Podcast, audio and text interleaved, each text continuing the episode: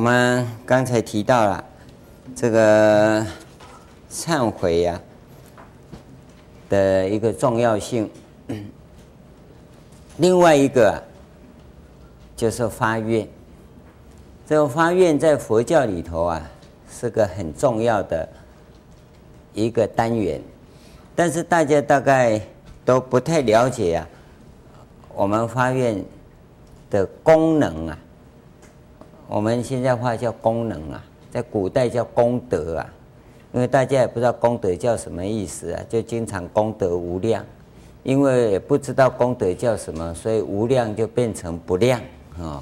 量不量有关系的那个量，这个功德啊，是指它的作用、效果啊。应该来讲啊，是指价值跟意义。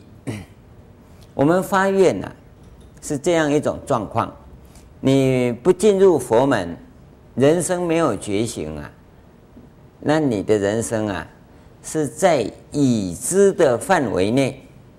已知的范围内会反复的去做，各位稍微留意一下，你要是有禅修啊，你很容易发现这种状况。我们的人生啊，都走在已知的范围内，这个小框框里面。这个小框框里面啊，佛陀跟我们分出来啊，有三三个类别，是你所依据的框框。那一个啊，就是欲望，喏。一个啊是色色相，一个是想象，所以这个叫三界内三个三个范围嘛，界嘛三个范围，一个欲望的范围，色相的范围，就形象啊，啊，有个是想象的范围，那我们就要打破这三个范围，走出去，这个叫出三界。那你只要没有觉醒啊，你会用这种惯性。世间的这种惯性，我就要赚钱啊，赚钱啊，我要买房子啊，买房子啊，买汽车啊，买汽车啊，这这个就是色相嘛，那个形象啊，你依赖着它，没有它你活不下去，要不然就欲望，哦，我要吃啊，昨天吃什么？日本料理，今天呢吃越南料理，明天呢吃，真的吗？嗯，我告诉你，千万米几万的爸，哦，为什么要去吃那么多东西呢？那是你的欲望。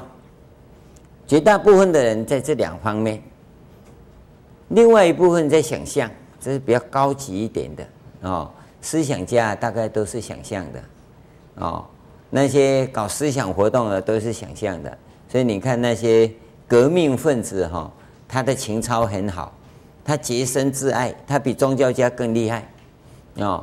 他他一定要顾全他的面子，因为他怕人家攻击，所以那革命家哈，那政。政治界革命家的人，他非常洁身自爱，他不太敢惹上一些是是非非的事。跟宗教家不太一样，宗教家是自然人啊，他常常活得很潇洒啊，动不动啊会惊吓一方人士啊。这个就是宗教啊跟政治不同的地方。那么这这个状况之中啊，你要知道，在既有的范围里头啊，你有安全感，因为已知嘛。知道吗？已知啊，你就在这个地方。这个佛陀告诉我们啊，这个是很麻烦的。当你有福报的时候啊，好像还不错，可是绝大部分呢、啊、都是没福报啊，因为我们有可能这边有福报，那边没福报啊。那这个时候啊，你常常那边没福报，会逼得你这边的福报都消失了，你知道吗？啊。我跟各位讲这一点，你可能体会不到。那个胃痛啊，有没有？胃痛痛起来哈，那不得了。可是啊，当你胃痛的时候，你想一想，我只是胃痛而已嘛，我心脏没有痛，所以我 don't care，有没有可能？你你可以活在不痛的地方，你为什么要活在痛的地方啊？尤其是牙痛，更是真是不要脸，对不对？牙齿痛有什么好那个嘛？你说牙齿痛，我不要活在牙齿里面嘛？我活在舌头上面不是很好吗？你想想看嘛，你牙齿痛起来的时候，舌头伸伸出来去舔一下蜂蜜，好甜嘛？有没有可能？你绝对做不到，因为痛起来哈，你全身的健康哦完全消失，有没有？所以当业障来临呢，你的什么福报也没有了，是不是这样？是不是这种状况？你想想看，那那你就会发现呢，那痛苦本来就到处存在，其实不是了，痛苦的成分跟比例非常非常的少，非常的少。但是因为你就在已知的范围里头，这一点就麻烦了，这个就麻烦了，啊，因为你在已知就那些嘛，所以当这某一点出问题，你所有已知的范围全部被涵盖了，所以牙齿痛起来全身都痛，真的吗？我看不是啊，只有牙齿那颗牙齿而已嘛，你你就把它压住，你就告诉他你痛我不理你哈，除非你不痛。要不然痛起来我不理你，我我我到别的地方去，你绝对去不了。那写小说才有可能啊？为什么呢？已知的范围啊，就有这一种啊不当。所以佛陀教我们，你不要活在已知里面，你要活到未知的地方去。那这里面来了，因为你你不敢走出去，你不敢走出去，一出去就出三界了。所以很多人修了老半天呢、是拼命在修啊，入三界，不是修要出三界。你要搞清楚啊，我们要你出三界，免轮回了生死啊。可是你通通跳进来，在这边生死轮回啊，因为在已知的范围里面，里面呢、你才有安全感。跳出去未知的范围，你没有安全感。我跟各位讲，你不要以为你学佛啊，你根本就学颠倒。他明明就要你出去，然后你就拼命的往内冲，因为你冲进来，你才有安全感呢。所以你你信不信？你自己想想看，以后有没有问过这一句话？嗯，师傅，我们学佛是不是要吃素？哈，受五戒是不是不该喝牛奶？哈，为什么？你在求得一个已知嘛，然后你要这样做嘛？你今天不会这样问说：师傅，我们学佛要吃素？哈，师傅说是，你就马上说。从今开始，我要吃牛肉，你绝对不敢不敢讲，因为你要一个已知的让你做嘛，然后你就照着已知的去做啊，啊，你就会一从你实践已知的范围来表现说，我是个乖儿子，我是佛陀的乖子孙，就这样子。啊，这样子证明你的存在，然后你又在已知的范围里头绕。你去注意看看，佛法尤其是禅法，它最直接的就要你跳出去，一有什么状况，你马上跳出去。可是你不是，你一有状况就马上跳进来，这就完了，这就完了。现在问题就是，你为什么不能跳出去？要出去以后，你为什么又常常会跑进来？就是你没有愿力。你出去以后。因为在广大的境界里呀、啊，是没有方向的。一没有方向啊，你就恐慌，恐慌你又找一个已知的跳进来了。但是你假如有愿力的话就不一样，愿力就是我们常讲的定位。一个人呐、不定位，这个定位不是你自己想象的哈，是有了空性以后你才会定位的。也就是你出三界以后的愿力，那个才叫定位。一个人在没有定位的情况之下，你的生命啊，是宇宙洪荒啊，无量无边因素当中的一个。你的生命啊，会被整个法界把你组合组合掉，所以你会活得很无奈，因为你被人家挟持着，被谁挟持你也不知道啊。啊，最倒霉的是你身边的人。当你有点觉醒，你就发现都是他，那都是他 哦。因为跟你越近的人，对你瑕疵的那种情况啊，影子越强，其实他是倒霉的，不是他瑕疵你，你们只是组合以后啊，共同被外面的因缘瑕疵嘛。你知道，我们凡夫就是这样，我们大家都被瑕疵的，我们被什么？用现代的话叫被万有引力吸引着嘛。所以你通通往地上掉，你不会往天上掉啊。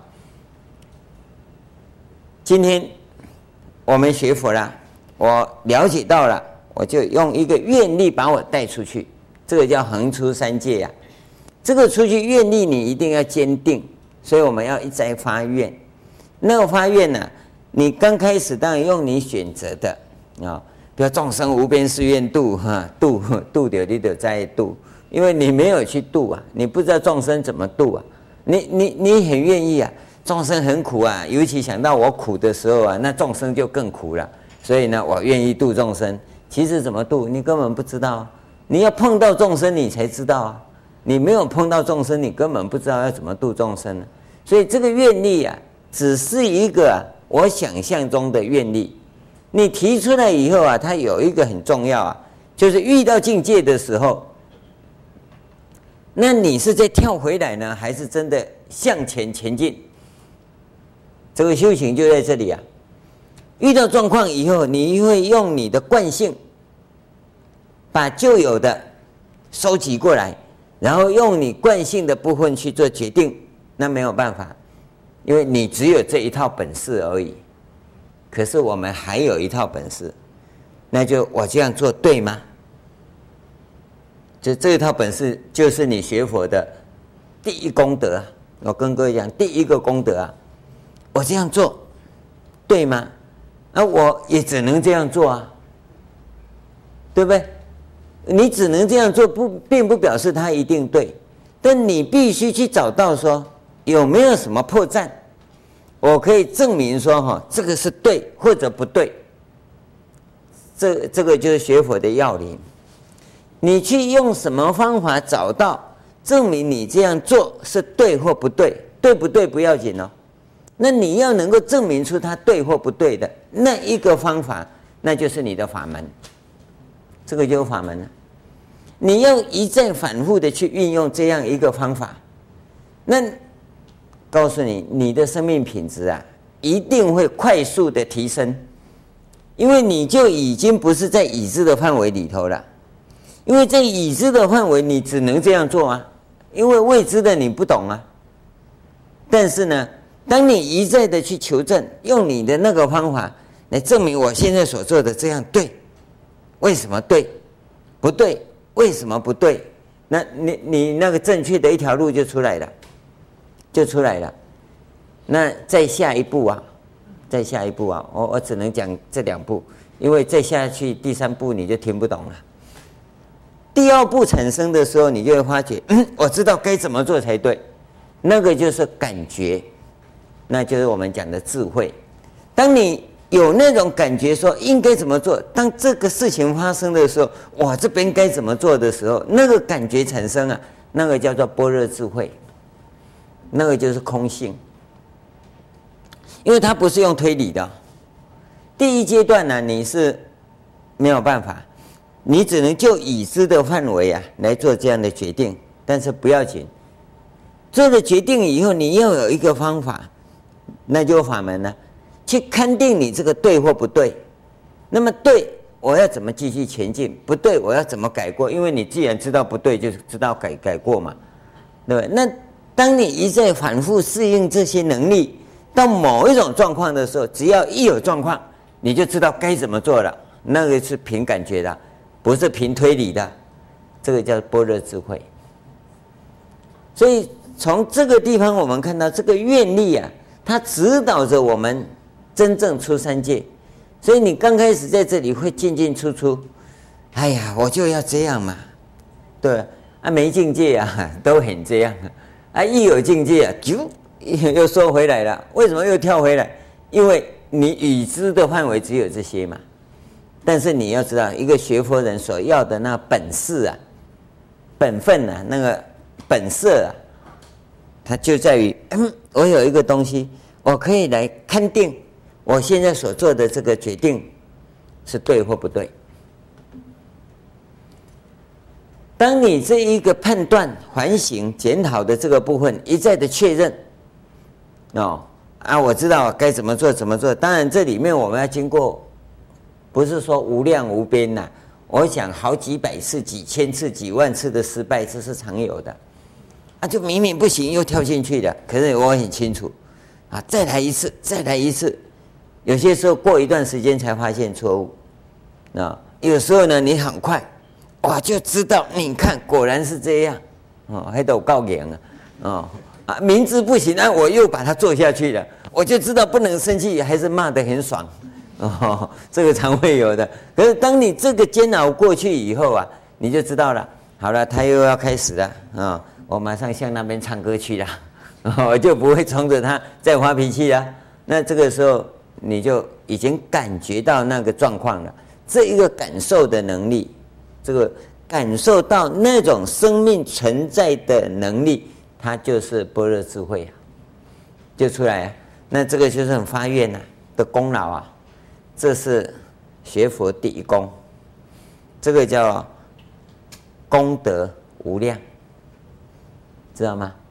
这不是量不量没关系，这是重量杯的量啊！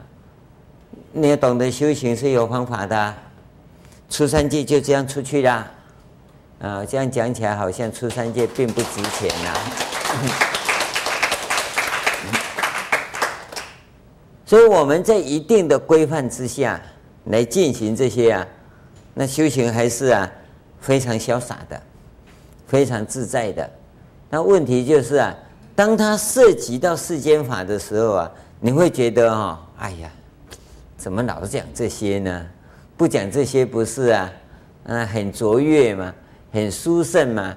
那对不起，那个卓越跟殊胜呢，是建立在有为法中，因为。我们的色身是在有违法的三界内，因此啊，我们必须从三界内这个娑婆世界的境界里来完成它，这个不容逃避，不容许逃避。所以，当我们把这个架构架好以后啊，那你就知道说菩萨性德在哪里，你就很清楚的可以看到，因为它会往上走啊，那你也就在这个愿。愿力发愿的愿力上面把你带领出去啊，所以当当我们走出去发愿以后啊，会经过一段时间的这种拉拔，哦，让我们呢、啊、从三界内啊走到三界外，走到三界外以后啊，这这个生命是一段很长的时间哦，这个在整个法界中啊，它是一个发光体哦，各位要留意啊。你不要以为我们自己在这边做哈，蒙着头瞎干，啊，而且哈常常哈这乌烟瘴气，嗯，撞得哈头破血流啊，在整个法界中来看，它是一个发光体。当你出去以后，出了这个三界以后，一直在这边，那你再回过头来看三界内的众生，那你就可以知道怎么带他出去了，有没有？这个叫什么？这个叫回向，这个叫回向。我们现在做完功课就回向哦，那叫小回向。那模拟呢？因为你都没有成就，怎么回向嘛？我们现在就是试着，试着在这个地方拉去，我们会发现有些时候成功了，有些时候失败了。那当我成功的时候，看看他为什么有时候会失败。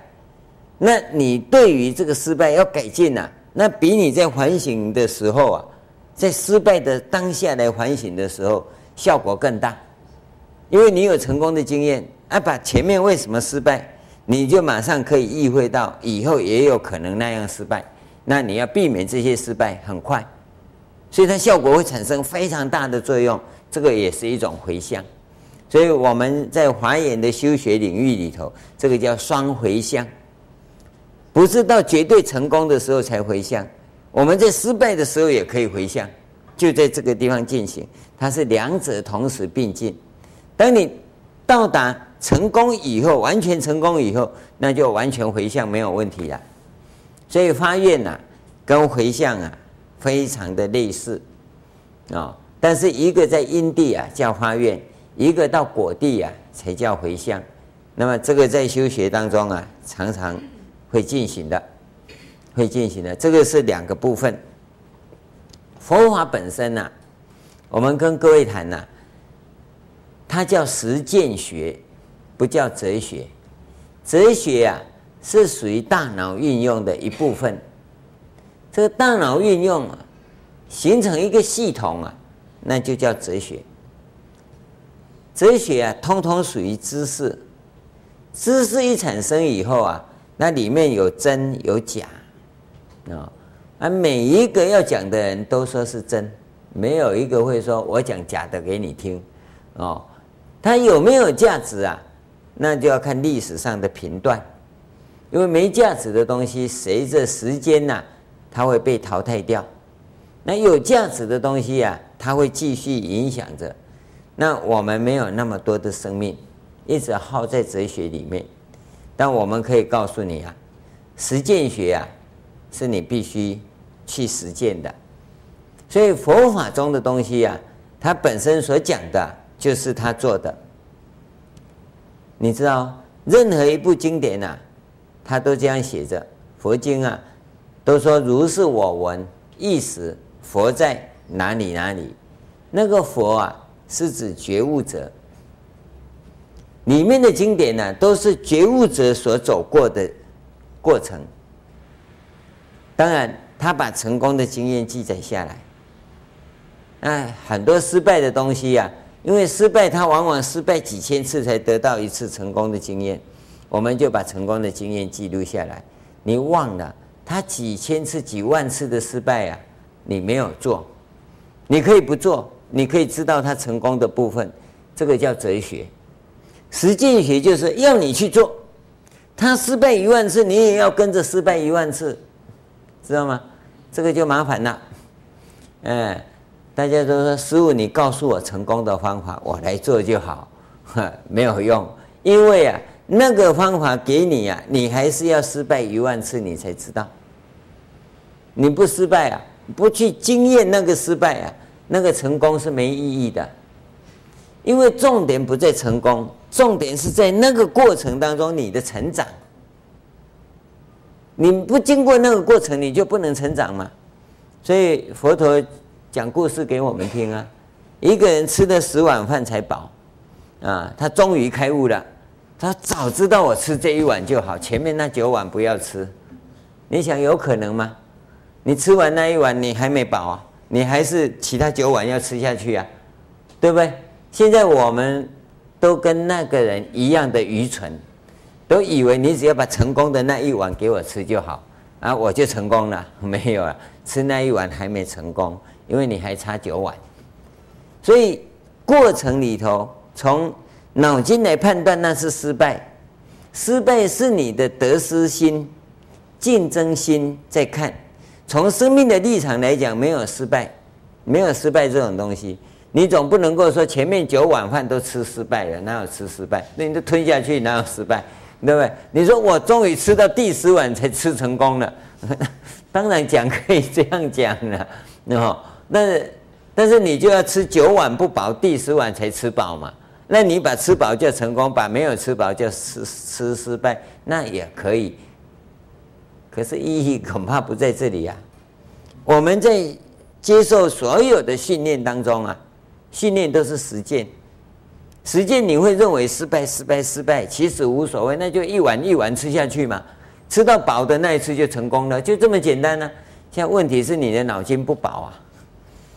啊，你你不愿意啊，你不甘心吃啊，你脑筋懒惰啊，你以为说你你就告诉我吃怎么开悟的那个方法，我做下去就要跟你一样开悟，你就是没办法嘛。关键就在这里啊，师父要怎么明心见性？师父要怎么明心见性？跟你有什么关系？你告诉我怎么明心见性，我也要明心见性。这从哲学、从逻辑、从推理，好像是合理的，但不是。他要你去实践，你没实践就没办法嘛。这很简单的。那你就说，那你讲我来，我说你回去做嘛。你做做到那里你就知道了。你在做又不认真做，做两下子就胡思乱想，你想有可能吗？根本不可能嘛。所以修行这个东西其实很简单。我们常举例给各位看。你回家，你去注意看看，你念普门普门品一念三十年，念弥陀经也一念三十年，对不对？可你看看你孙子，他今年念的，假如跟去年念的一样，那完了，啊，怎么被留级呀？今年的书跟去年的书不可能一样，因为你要升级，书本不同一本。可是呢，你却听每年都被阿弥陀佛留级呀？对不对？每年都念《弥陀经》，《弥陀经》念了三十年，为什么还不毕业？它关键就在这里，他要你实践。你透过读诵《弥陀经》的时候，你有没有自心一处？你透过读普门品的时候，有没有自心一处？不是啊，我我们是嘴巴在这里念，脑筋去漫游啊。所以你在念三百年，你也是一样。那要用的是那个方法。你要去实践那个方法，那个心呢、啊，自心一处的那个方法，你要去做，那才有可能成就。这个就是啊，我们讲的实践。你真的实践，就一定兑现。在实践的过程当中，没有成败的问题。用语言来讲，有成有败啊。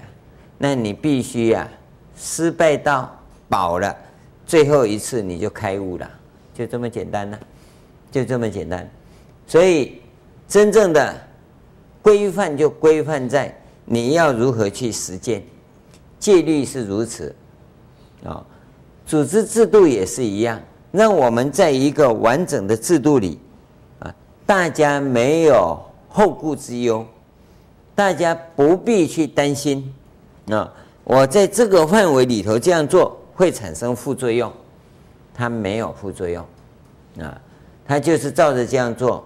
我们说实在，跟着佛陀修学啊，修不成功啊，就有够衰的啊，你知道吗？还有哈，在在附带赔偿啊，没有赔偿责任啊。我们修就是要修成功啊，啊，修不成功就已经有够倒霉了，那那还要再负责负负责赔偿什么？对不对？所以不会有副作用的。你会产生副作用啊，是你自己弄错了，怎么弄错了？你可能自己想啊，哎，我要这样，我要那样，结果你不照佛陀的方法去学，那有可能你就弄错。尤其呀、是人格不健全、身心不健康的人，这我们前面也在讲，这些人来修行特别精进，那他就会啊产生追求特异功能的状况。那这个就是副作用，我们不主张这个样子。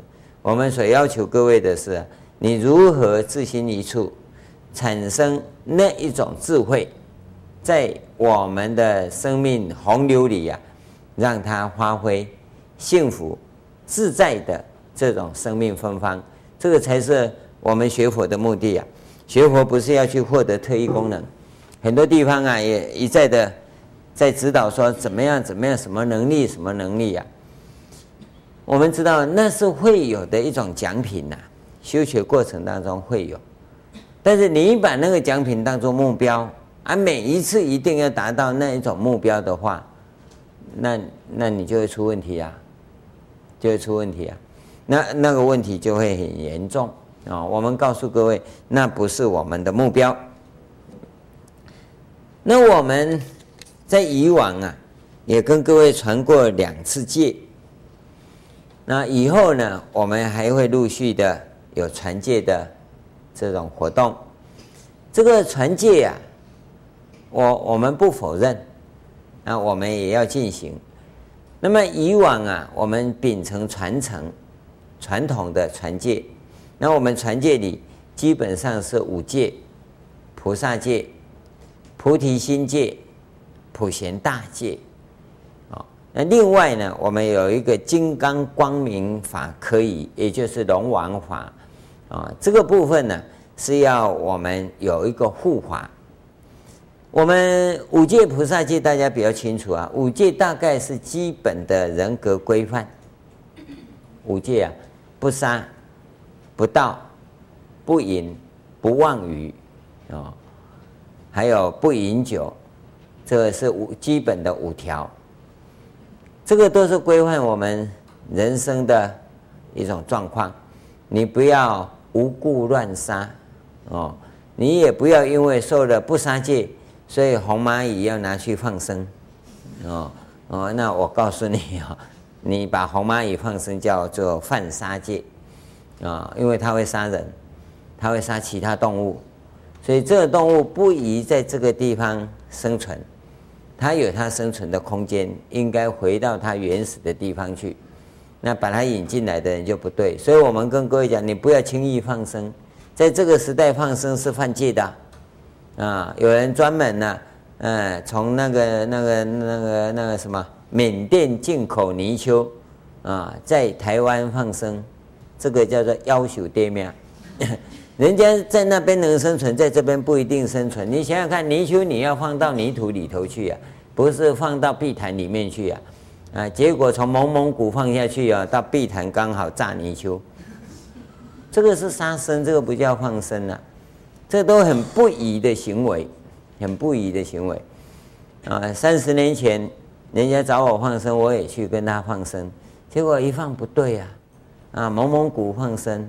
一放生呢，那旁边的那个那个老农夫就不行啊，这样会死啊。我们一放下去啊，那泥鳅头都伸出来。哦，大家说，你看他们在感恩，在感恩。放生完毕到碧潭划船了、啊，那农底下边刀，嗯，下面还有那个呃餐厅的人在那边捞。哎，今天有人放生了，他就准备好在捞泥鳅，可以炸泥鳅，再给人家吃。你想这有什么功德啊？你把它放下去，他说：“你们这些哦，害死我了！这么冷的水把我放下去。”他他骂你，你没听到，你还以为他在感恩。你看看这种佛教徒不是愚痴吗？不是啊，不能这样做。还有进口那外国毒蛇来放生，你马卖下夭寿。这放生不是这样放的，不是这样放的。你干脆买一只老虎来放生好了。这个都不对啊，不是这样。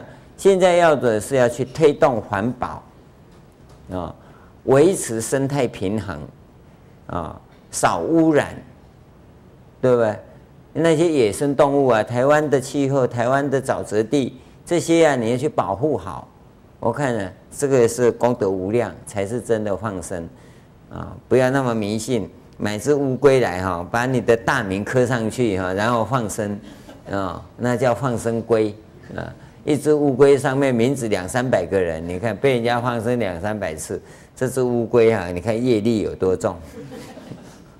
我辛辛苦苦才爬上来，你们又把我抓去，然后又给我念一念，念一念，不知道念一些什么哈，然后说放生啊，然后又有一个人又把我抓起来哈，然后又拿到那边去，又把我刻个名字，又念了一堆，又把我叫放生，他的一辈子就在那边爬来爬去呀、啊。这什么功德嘛？你想想看嘛。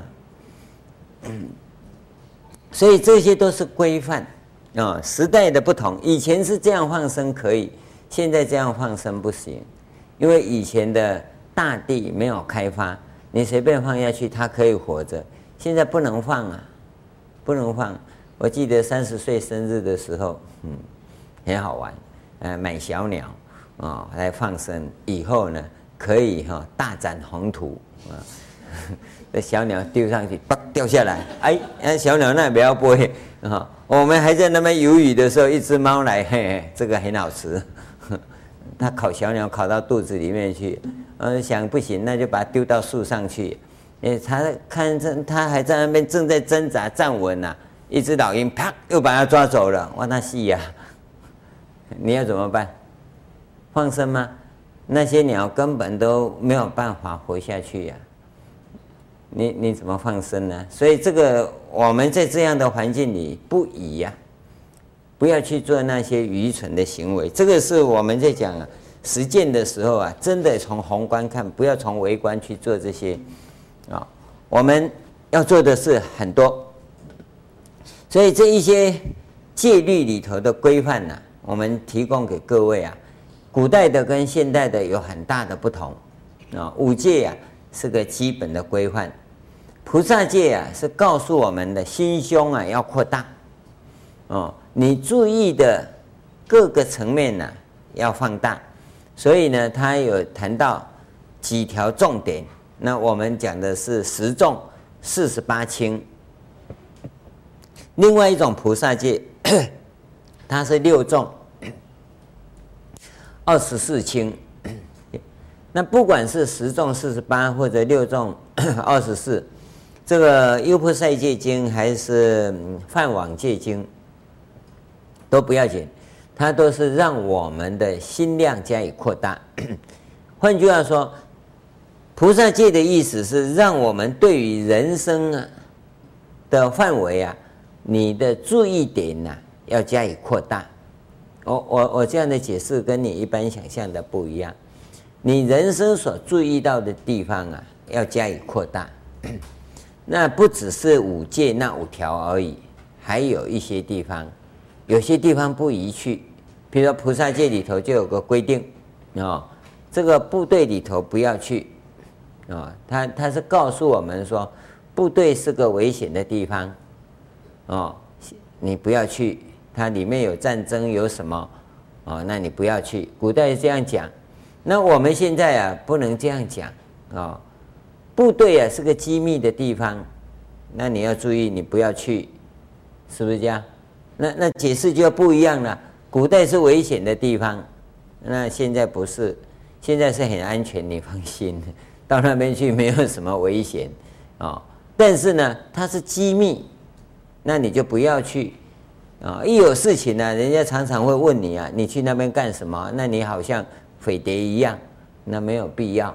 这个就是说，那个地方可以不要去。那告诉我们一个，不是军政不宜，所有危险的地方，所有不该去的地方，我们都不要去。他他的诠释解释这个部分的那种方法就不一样，内容啊也不一样，这些是随着时空啊而在做转变的。那么除了菩萨戒啊，让我们把人生的触角跟敏感度啊培养出来以外，那我们就有一个真正想要修行的人，你要注意了，人生。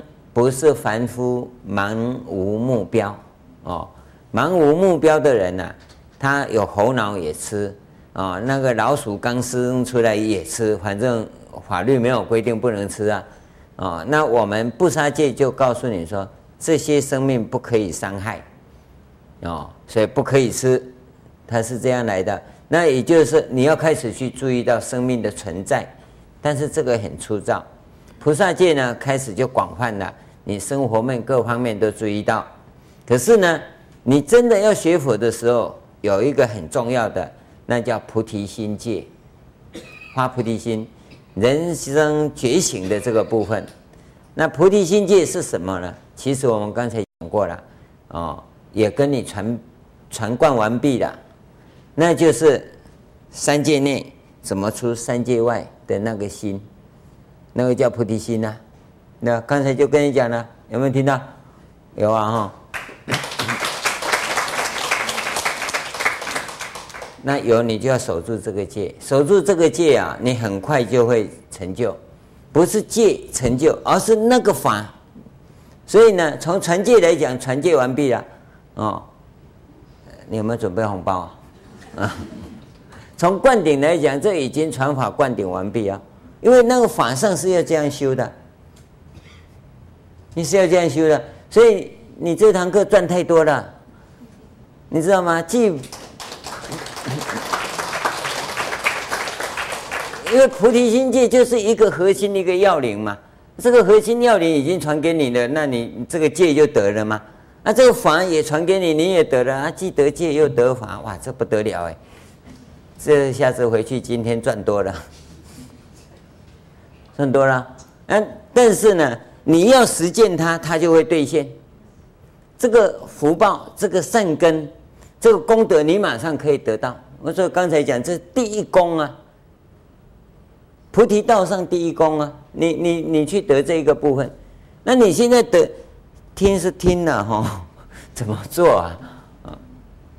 那不要紧，你去摸索。这辈子要不兑现呐，来生一定兑现。我们这个法跟你讲了，你放心，十方诸佛共同印证。啊，你到那边去啊，你就算 passport 不亮出来哈，那个晶片哈也会感应。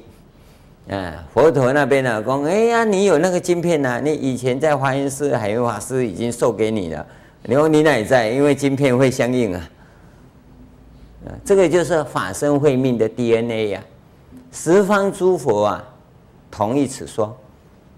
你放心，你不要以为说，那你不小心讲出来我也算吗？啊，因为你已经得到了，你要是这辈子真的去精进，你马上获得成就；你要是还搞不清楚，下辈子也一定会出现，因为我已经很完整的把它植入你的法身慧命里面了。啊，你说刚才好像没有开刀哎。有没有开刀？看你刚才有没有度孤的灾啊？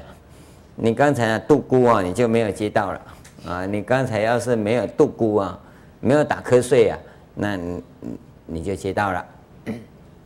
这个就是菩提心戒。有了这个部分呢、那我们讲普贤大戒啊，那就有可能了，因为你有这菩提心的运作状况啊，那普贤戒啊，在。实践那种生命中啊，那极端宏观、极度宏观的这个部分，那普贤戒才能够展开。那这个部分只有在我们华严道场才有的，其他地方没有的，因为他要你做的是一件事情当中包含一切事，你知道吗？一法当中啊，可以包含一切法，这个部分。那你要透过普贤戒的规范跟实践，那你才有可能啊来落实它、兑现它。所以这个部分比较特殊。那么这整个四四种大戒要怎么样串联起来？那我们就是用金刚光明法，可以金刚金光明经这个金光明经里面的方法把它串联起来。所以有这样的一个忏悔法门啊。也就是让我们呢去反省、去检讨啊、去发愿、去前进、去回向，来落实它。所以我们跟各位谈到说，这个戒律的这个部分呢，讲起来是很现实，因为马上都跟各位的实际行为啊产生作用。那我们常常会觉得说，这样子好像啊不太好。啊，尤其呀、啊，透过师父啊，在大殿上这样讲，好像有点那个那个的，啊，但是没有办法，佛陀他也这样讲的，我们几千年也这样来的，那问题是我们现在完全误解了，我们必须重新来过，所以这一个部分我们提出来啊，是要各位懂得，他是在协助我们，规范我们，让我们更方便、更容易。达到解脱的目标，而不是啊在束缚我们，也不是啊我们在作怪，因为在现实的生活里，这个环境确确实实啊跟以往已经不同，有很多生活啊我们已经不一样了。真的跟各位讲，大家讲到戒律啊，大概都会提到吃的东西，吃的这个问题，现在我们吃的确实有问题。我跟各位讲哦，你假如吃到要再吃维他命丸哦，你的吃就一定犯戒，不管你怎么吃哦。假如你在吃哈，没有胃口，吃饭不觉得好吃啊，只是按照啊一日三餐的这种仪式来吃饭的话，那你这个吃饭已经犯戒了。不管你怎么吃，啊，你吃的什么什么生机饮食的，不用煮的啦，哈，从地上挖出来一条就塞进去的啦，这绝对的这种什么有机饮食啊，我告诉你也没用啊，这个都不对。吃的本身呢，就是要能够让你呀产生生命的活力呀。今天我们对吃啊，对不起。没有办法产生那个活力，你这个吃的本身就是有问题。同样，其他部分也一样。那我们必须从这里来改改过。古代人为什么这样？那我们现在想不到，因为我们没有那种生活。那你现在在长期的压力之下，你的人生完全扭曲了。那么要面对我们真正生命的展现呢、要把我们活出一个亮丽的人生来啊，确实我们有很大的障碍。那你到底压力从哪里来？你并不知道，所以我们在整个规划里头，整个教学体系里头，一一直把这个生命教育啊列为基础教育的原因在这里。生命教育里面啊，包括着家庭教育。我们从小在家里，父母就要教我们的，我们父母都没有教，你也不能怪他，哦，父母很认真，拼命赚钱。想要养家，想要活口，想要成家，想要立业，那他认真也没有错啊。可是他的认真呢，却没有办法把子女教好。以前不是啊，以前生活很稳定啊。你出生就像小狗赖着母狗一样啊啊，妈妈呢就像母狗一直照顾我们啊，帮你洗衣服，帮你洗澡，帮你怎么样，通通妈妈自己来。现在不是啊，哦，你怎么长大你也不知道。啊，啊，就反正这么大，啊，这么大就有意见，啊，一有意见就冲突，啊，一有冲突呢就开始发泄，然后呢就头破血流，啊，一辈子莫名其妙，啊，好像什么都不对，然后又想要成功，又想要出人头地，啊，又想要这样，又想要那样，我我们一直在这种恐惧中成长，你说有错吗？好像也没错，大家都一样竞争。衣服穿起来都蛮亮丽的啊啊！可是内心里头呢，一再的惶恐，有吗？想想看啊！我不是在恐吓你啊，你也不一定对号入座呀啊！但是这些是普遍存在的，普遍存在。那我们要怎么样把这一些恐慌给除掉？很有可能我们所需要的就是家庭教育，要弥补我们这个缺憾那。那这个缺憾，假如不补过来呀，我们人性呢，始终有一个我要什么，你始终要不到，因为你不知道要什么，你只有一个心灵的饥渴，我要一个东西，就这样而已。啊，你要什么，你也不知道，你会一直追，追名，追利，追感情，追事业，追地位，追到了以后。我还是缺一个东西，因为那个东西啊，是你小时候啊，在家教当中，父母亲应该满足你的东西，你没有满足到。那么你一直要去满足那个东西，它已经转变了，随着你的成长，它已经转变了。转变以后，你不知道那个是什么，你已经不知道了，所以你会再继续的追求那个东西，而那个东西在现实的社会里呢？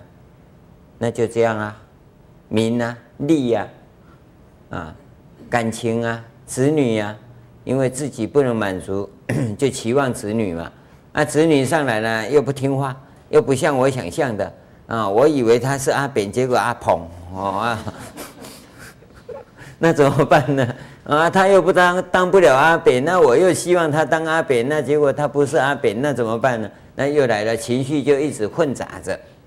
一直混杂着，那当这种情况啊，我们应该要怎么样？你一只有回归到你生命的原点，从那个地方开始做调整，开始做调整才有可能。每个人有理想没有错啊，可是你的理想即使兑现也没用，因为你还有一个理想，你会发现你不是理想，你是一种欲望，因为你从小就欠缺的。所以那个东西要怎么把它没平啊，把它填平啊？我只能告诉你说，佛法中可以发现你，可以佛法中也可以满足你那个生命中欲望的漏洞，可以帮你填平。可是你现在要怎么去进行呢？这个现在很难教，因为我们缺少了足够的工具，也没有制度。我。搞了二十几年了，才发现说原来你问题出在这里呀、那那你这一个问题要怎么去处理？我们一定要先把它弄平呢、那就是制度啊，教学体系要弄起来。没有一套完整的教学体系，没办法。像我们这样一群人来，你知道每个人都健康的吗？啊，他很多问题呀、啊，那你要个别跟他辅导吗？没有啊。那只是一个法师啊，那他的辅导可能需要心理咨商师，可能需要医师，可能需要律师，那你只要都没有的话，那你是命医啊，对不对？啊，你是江湖郎中啊，那你你根本不是正正牌的律师啊，你怎么帮人家处理什么事啊？你都没有办法。那么为了保障这个工作没有问题呀、啊，那就变成蒙书、蒙代记、啊办代记，啊很多啊庙宇的广告啊，啊问大事，啊问不是问大事，问代字啊，办代志。是吗？那就会出问题。所以宗教本身是一套完整的教育体系。那这个教育体系呀、啊，就是我们现在所谈的制度、组织、经营跟管理。那么让我们每一个信众啊，都能够拥有良好的这种教学体系，把你在成长的过程当中所遗漏的那个部分，把它填平起来。啊，不是很快，但是一个人只要经过十年到十二年的时间呢、他绝对可以弥补人生中的那种欲望的漏洞。各位不要看呐、这个我们从禅定中是看得很清楚啊。一个小孩子在哭啊，他就是一个欲望，他需要一种满足。你去注意看，小孩子婴儿在哭的时候，你只要抱起来，他就不哭。为什么抱起来他不哭？所以不会带孩子的人呢，他就会被孩子抱走了，因为他一直要抱着他，然后一放下去就哭，哦，那他放下也不是，不放下也不是，等到他越来越大，孩子是一天一天在长大，你会发现不会带孩子就溺爱孩子，溺爱孩子的人有个特色，就孩子一哭就抱，就这个痕迹都很清楚，可是我们不知道，妈妈还说我才没有溺爱。